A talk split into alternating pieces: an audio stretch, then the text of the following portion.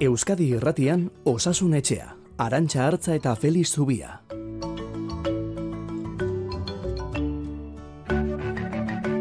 Bai, gu pres gaude gaurko saioari ekiteko, amarrak arte izango da, igandero Euskadi Irratian ohi dugun bezala, eta orain eta hemen ezin baldin baduzu gurekin bat egin, nahi eran topatuko gaituzu, nahi duztunean, eitb.eu sorritik barna. Eta gaurkoan topatuko dituzu gai bat baino gehiago. Eta denetan saiatuko gara falta dugun osasun zati hori berreskuratzeko aholkuak ematen.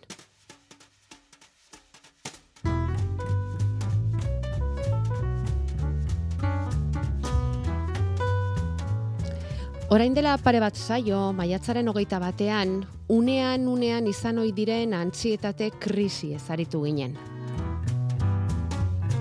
Zergatik gertatzen diren oso argi ez dago, eta gainera, ez da komeni zergatik gertatu ote zaigun behin eta berriz horren arrazoien bila ibiltzea. Badakigu krisi modukoak direla, eta orduko hartan Feliz Zubiak aipatu zigun gainera, beste antzietate mota bat ere badagoela bada antzietate mantendu bat, kezkatua mantentzen gaituenak neurriz kanpo, lo egitea galerazten diguna, ez? E, arazoak e, ondo eramatea galerazten diguna, era berean ohiturak aldaterazten dizkiguna, ez? Eta e, tabakismora, e, alkola edatera, o, e, elikadura zaintzera eraman gaitzakeena. Barabaki dugu gaur horri buruz hitz egin behar dugula, beste antzietate mota horri buruz psikologikoki oreka galerazten digun antzietate horri buruz arituko gara. Desoreka horri irten bidea emateko modu desberdinak izan litezkela ikusiko dugu eta saiatuko gara sintomei buruzko argibideak emateaz gainera ahalik eta azkarren aurre hartzeko okertu liteken egoera horri eta saiatuko gara bide batez aholku batzuk ematen tankera horretako boladan harrapatu bazaitugu zu edo zure inguruko norbait. Feliz Zubia, kaixo, egunon. Egunon. Zer moduz? Ondo, ondo. Ondo. E, bai, tokatu zegu denetik azte bukara honetan eta oso gustora. Oso gustora. Aizu, bai. mugimendu dago, donosti ospitaleko zeinketa berezien sail horretan, ze modu zabiltzate? Ba, lasai xamar, baina istripu desente izaten ari dira, e, motor istripuak, e, bestelakoak, mendikoak, bizikletakoak, eta bueno, horrek ematen dugu lanik gehien bolara honetan. Bueno. Bueno, ongi dakigu izan ere mm, horra iristen zaizkizuen gaixoak, ba, arazo larriak dituztenak, gaixorik larrienak direla, ezta? Baina dira gaixotasun fisikoak, Felix, gaur ordea arreta jarrenaiko genuke buru osasunean. Eta hor, antxietatea zitzegin, orain txaipatu dugun bezala. Azken alian asko hitz egiten dugu bestalde antxietate handiz bizi garela, e, behar bada harinegi ere erabiltzen ditugu hitz hauek sarri, baina bistakoa da gure gizartean geroz eta garrantzi handiago ematen diogula buru osasunari eta behar bada oraindik ere ez gainera nahikoa. Ze pentsatzen duzu zukorri buruz Felix, nola gabiltza arlo hoietan? Ba, antzietateaz e, geroz eta, bueno, gehiago e, hitz egiten da bentsat, e, antzietate orokortua da, e, orain artean mentzat e, gure artean gehien ematen den egoera, beraz gure bizimoduak horretara gara mantzala gero hitzekin dugu. Ez da dudarik, e, badirudi, biztanlearen, bueno, e, badira ikerketak, man, zenbaki ezberdinak ez, hmm. baina antzietate zeinuren bat duenak Espainiarra estatuan euneko amar, omen dira edo gara. Amarretik bat. Amarretik bat, eta hmm. behin gaixotasun moduan edo e, ezartzeko moduan, ba, biztanlearen euneko zei zazpiak, pasako mendu bere bizitzan zehar. Beraz ez da broma. Ez da broma, eta gero beti esaten da, ez? Bizimodu bakoitza bere gaixotasunak izaten dituela. Mm Eta gizarte bakoitza bere gaixotasunak, eta gurearen gaixotasuna behar badau da, ez? Hau da, bada horretara bultzatzen duen e, bizimodu bat, bizi erritmo bat, baina baita ere lehentasunak, e, ideiak, balioak, Bai. Eta bueno, hortaz pixka bat jartungo dugu. Eta egia da geroz eta gehiago hitz egiten dela, arazoa geroz eta handiagoa delako batetik, Baina egia da baita ere, e, lehen ez zitzaiola behar bada hainbesteko pixurik ematen, eta orain bat merezi duen toki hartzen ari dela. Osando. Zer hasiko gara beti ohi dugun bezala, pixka definitzea, zertaz Bai, definitzen, baina azpitik zer dagoen ere e, azaltzen hasiko naiz. Bai. Hau da, e, gu animaliak garenez, prestatua gaude arrisku egoerei aurre egiteko. Hau da, gure gorputzak badu mekanismo bat, bai garunean, eta bai hormonetan horri kontra egiteko eta hemen ikusten da gaixotasun honetan bereziki e, garuna eta gorputza bat direla eta garuna dela dena zuzentzen duena, eta garunak lana ondo egiten ez duenean gorputz guztiari ere e, erazan egiten diola. Mhm. Orduan, e, gure gorputza eta garuna prest daude borrokarako edo ieserako prestatzera. Hau da, arazo bat garene, e, ikusten dugunean, kezkatzen gaituen zerbait ikusten dugunean, garuna aktibatu egiten da, eta horrek gorputzian ere adrenalina eta kortikoideak azkarazten ditu, loa murrizten zaigu, bihotza eta arnazketa eh, azkartzen zaizkigu, tentzioa igo, hau da, prez gaude arrisku horri edo ies egiteko edo kontra egiteko. Alerta moduko batean jartzen Alerta gara. moduko bat. Kontua Mm. da, e, epe normala da epe labur batean zerbaitegatik eskatuta egotea. Bai. Eta e, kezkak proportziozkoa behar du. Mm. Hau da, e, zerbaitek eskatzen bagaitu eta larria baldin bada, gorputza prestatzen da, eta gainera, erreakzio horrek lagundu egiten du epe motzekoa bada. Hau da, eusten laguntzen digu, e, burua garbitzen laguntzen digu, eta epe motzeko zerbait denean funtzionatzen du. Baina denboran luzatzen denean, kezka hori, urduritasun hori, egoeda, egoera hori, hau da, etengabeko kezka horrek, etengabeko e, aktibatute egon behar horrek, etengabeko lanean egon behar horrek, bak, gorputza erazan egiten du. Ez? Eta kezka urduritasuna haundiegiak direnean eta proportzioz gehiegizkoak direnean, orduan azalduko litzateke antzietate orokortua. Izan liteke isolatua, hau da, bera bakarrik, edo askotan e, beste gaitz batzuri lotua azaldu liteke. Hau da, depresioari lotua, e, egoera obsesibo kompultsiboak, hau da, bain eta berriz erritu bat errepikatu beharrak, eta gero, e, eta askotan, e, sintomak ere nazi egin litezke, hau da, askotan, antzietate orokortuarekin batera beste zerbait ere egon liteke, eta depresio zeinuak ere izan litezke, izan litezke bestelako egoerak ere. Eta gero norbaitek esango du, eta kezka benetan arrazoitua denean, ez? Hau da, zerbait Eta iraunkorra, ez da? Eta iraunkorra denean eta kezka hori. iraunkorra denean, Bai. bueno, eh, hor eh, badira bi egoera ezberdin. Eh, bat da, bueno, kezkak eta egoera larriak bizitzan beti gertatzen zaizkigu eta gertatuko zaizkigu, ez? Gauza da nola eramaten dugun. Beraz, eh, proportzioaz gain, hau da, bai izan liteke zerbait oso larria, izan liteke zerbait oso kezkagarria, baina berez baditugu mekanismoak garunean horri kontra egiteko, horretara oitzeko esan baliteke eta erantzuna eraginkorragoak emateko, ez? Beraz, eh, erantzuna desproportzionatua denean ere hitz egin genezake horretaz. Mhm. Eta gero bada egoera berezi bat estres posttraumatiko esaten zaiona, zerbait oso oso larria gertatu zaigunean, ondoren gelditzen den antzietate egoera izango litzateke.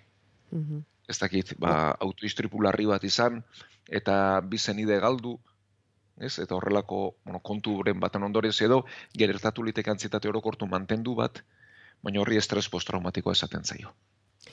Felix eta, Eta- a- bueno, segi, segi. Gero Ez, ba. ez, ez, gaur Gero. arituko gara Bai. batez ere antzietate orokortu horretaz, ez? Hau da, Mhm. arazo horren bat izan bai sorburuan, baina Bai. benetan hain larria ez denean, geuk eh, behar baino garrantzia handiago ematen diogunean, eta horrek galerazten digunean e, bizimodu normal bat eramatea.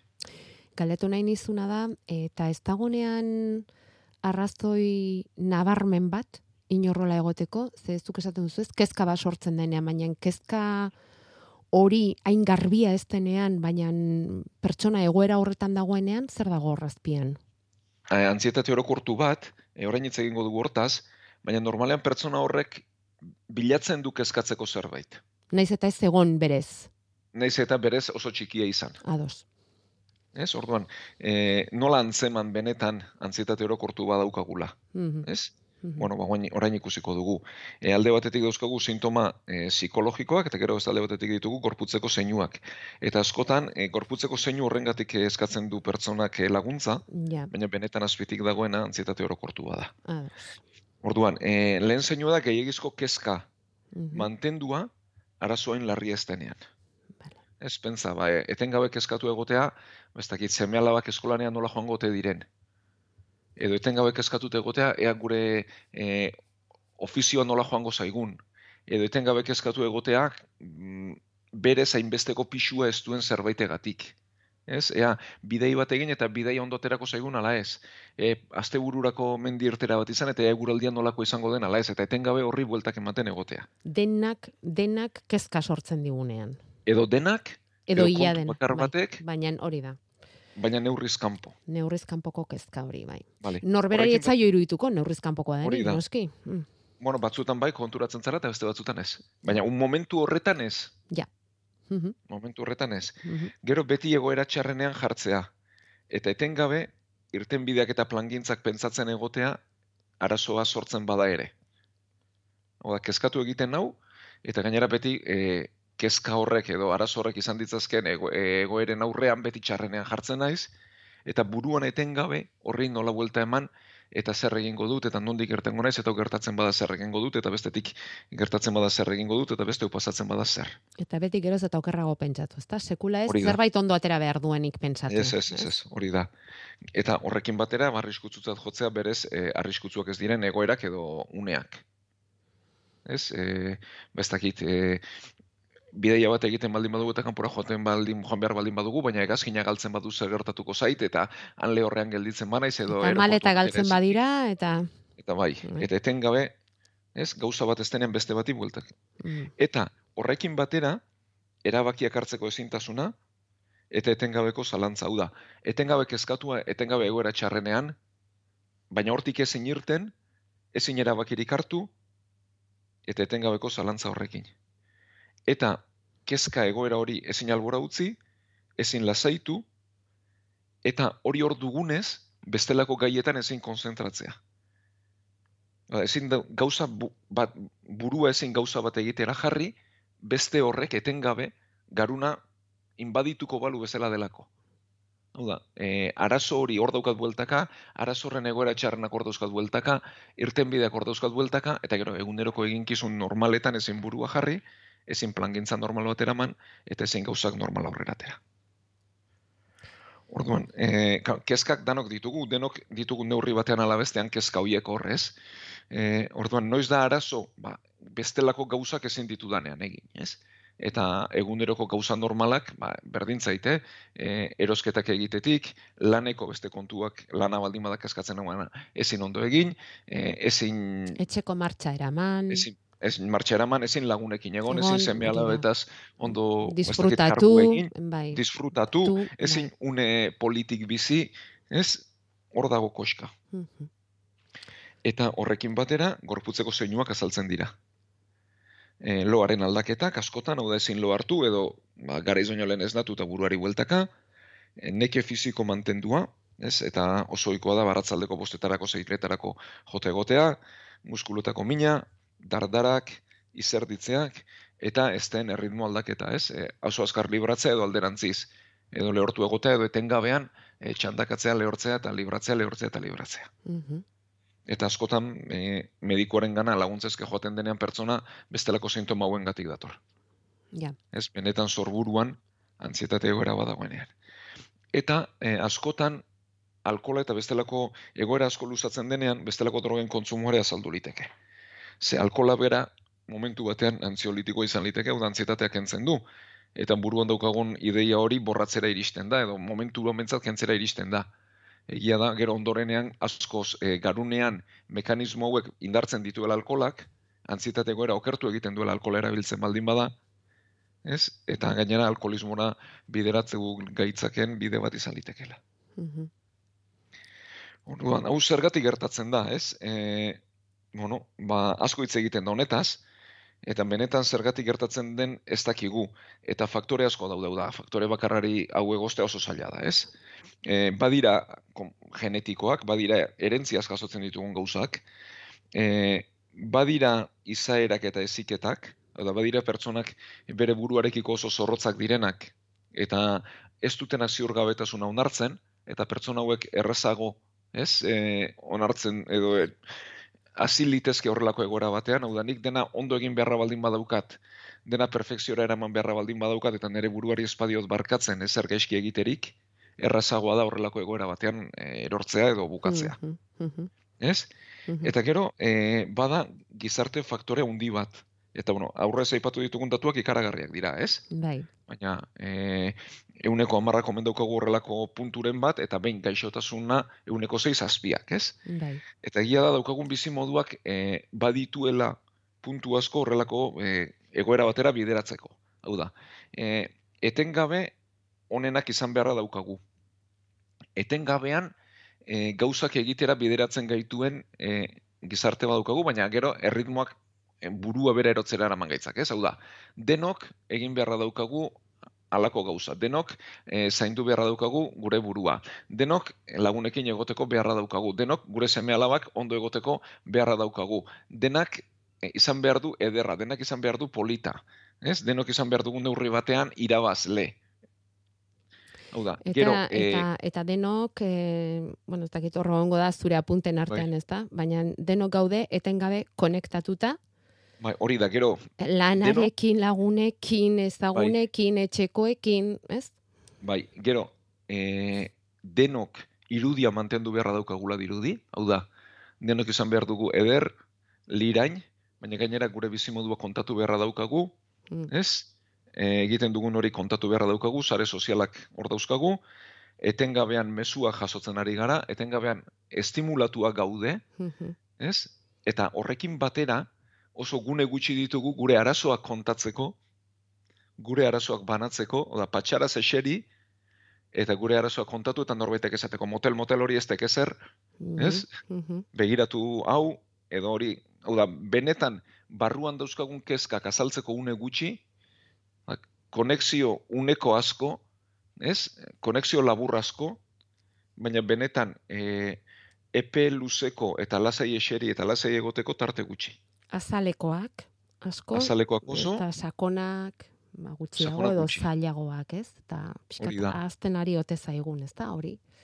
Eta Hori zailtzen horrelako egoerak sortzea. Mhm. bai, eta mm, bizimoduaren erritmo azkar horrek baita ere egiten du, patxaraz eseri eta patxaraz elkarrekin egoteko tarte gutxiago izatea. Eta hor hori egin ezinak berak ere sortzen digu ez antxietatea, baina ez? Beti sortzen Bai, dugu kezka hori. behin- hau, hau egin nahiko nuke, baina ezin dut, baina ez naiz iristen, baina, ez? Hori da, eta horrek erritmo horrek berak ere antzietatea okertzen du. Hori da. Mhm. Eta gero, ezin baldin badut eseri, eta ezin baldin badut nire arazoa kontatu, eta ezin badut korapil hori askatu, ez? Eta azkarri bil behar horrek, e, sokari bi aldetatik tira egiten dionean, ba, korapilo askoz gehiago istutzen da, ez? Bai. Eta bueno, ba, badirudi bentsat bizi erritmo horrek, konexio horrek, irudiaren garrantzi horrek, ez? Dena kontatu beharrak, e, baina azpitik denok perfektu izan beharrak, ez?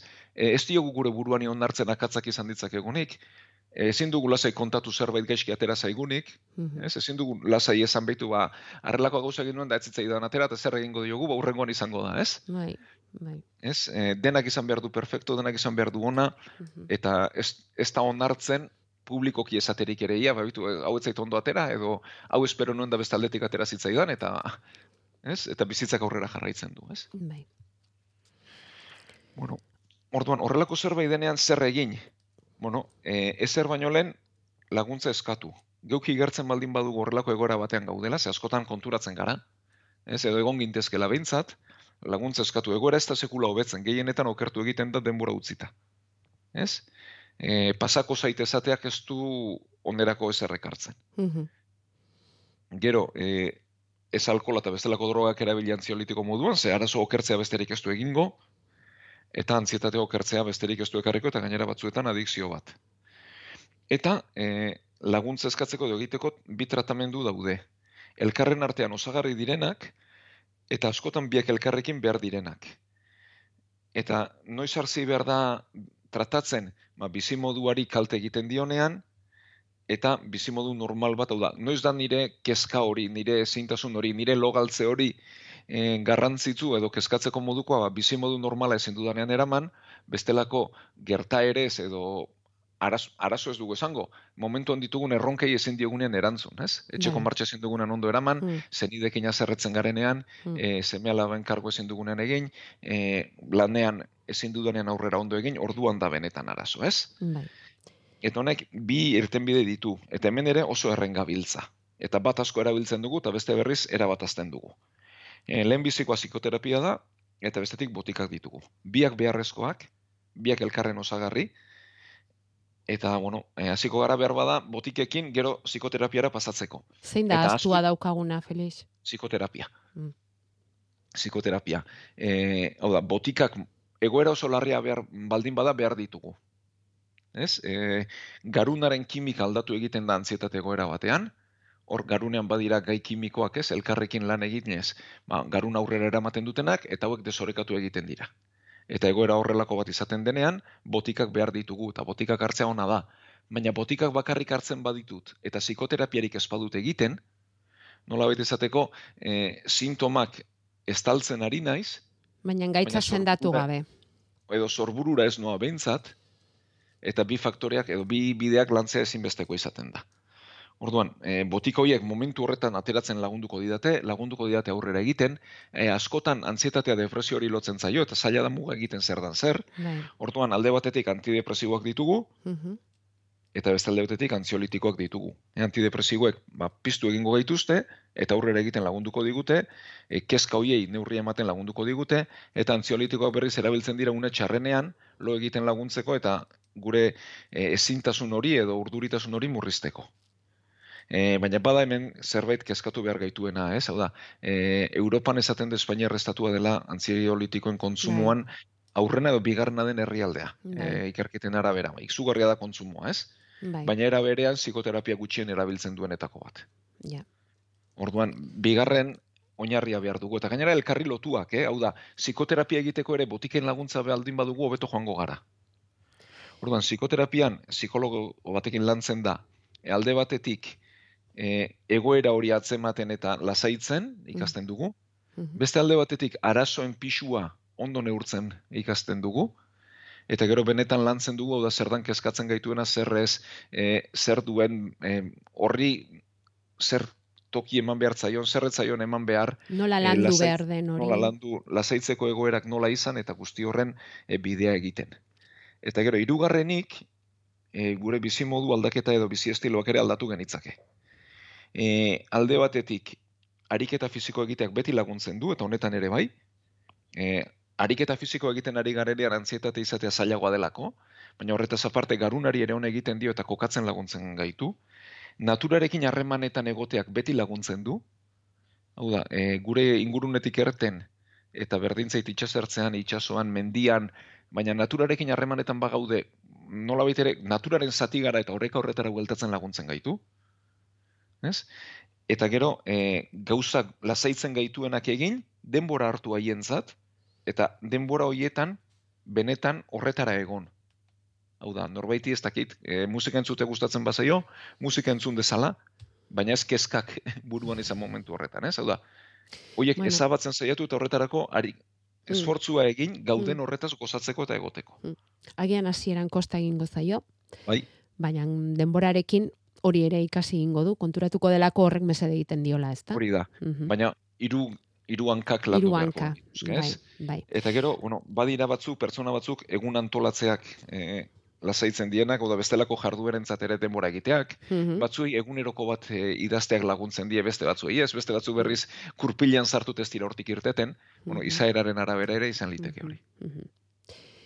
Eta mm, norengana jo behar dugu horrelako egoera batean baldin bagaude, Feliz? Ba, lehenik eta Familia- bain familia medikoaren gana, familia medikoaren gana. Bai, bai, Eta, baina pentsa ez, Eh? hor dagoen arazo handiena da, ba, botika ematea erreza da. E, psikoterapia bat egitea, ba, biztanlegoaren euneko 6 azpiarentzat, pentsa ze azpiegitura behar den horretarako, ez?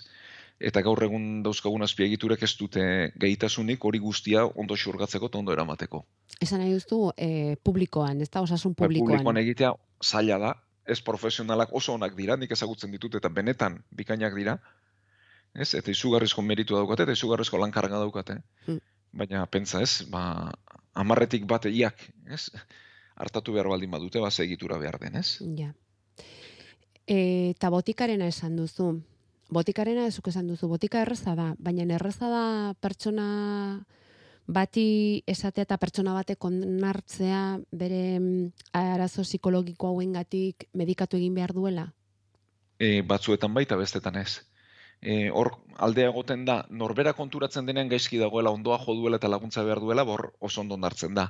Askotan aldamenekoak bultzate etortzen da, etxean esaten didate gaizki nagoela, etxean esaten didate laguntza behar dudala, eta hor askoz gehiago kostatzen da, eta epe luzean mantentzea ba kosta egiten da, ez?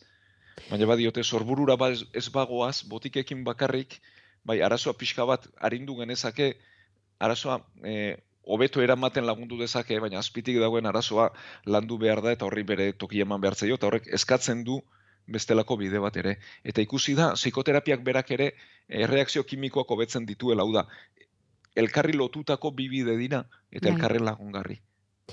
Orduan, e, gerta liteke beti botikarik beharrez izatea ere, agian psikoterapia Edo polara batean beharra izatea. Bai, eta gero ez, edo, Eta gero, ezta? gero kentzeko modua Bai. Mhm, ba, psikoterapiakin, eta geuk egin dugun ibilbidearekin, mhm, ba, premio hori desagertzen delako, eta hori da berez bilatzen dena, eh? Bai. Hau da, botika epea motzerako izan dadila, mhm.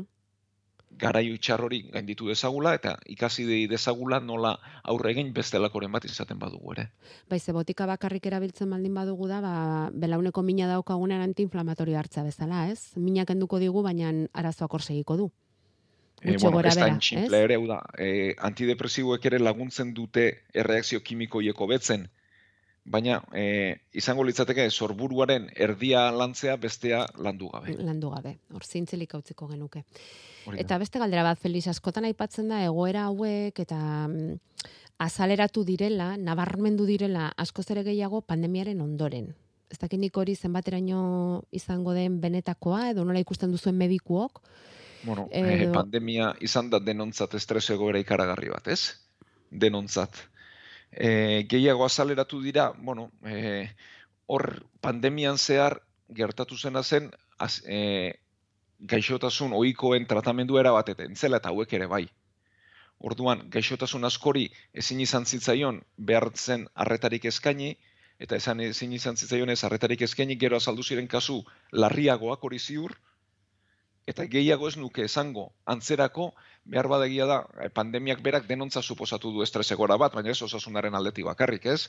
Bai ekonomiaren aldetik, bai bizimoduaren aldetik, bai eh, txekoak eh, galtzearen aldetik, beraz, antzietate geixiago azaldu da, baina batez ere azaldu direnak dira antzeman gabeko eta tratatu gabeko kasu larriagoak hori bai. Ja.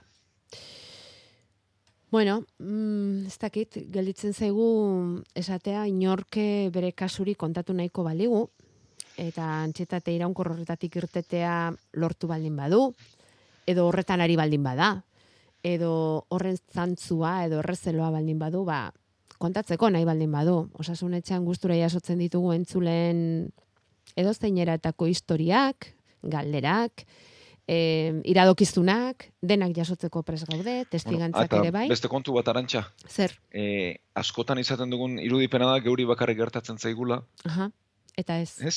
Eta ez da hala.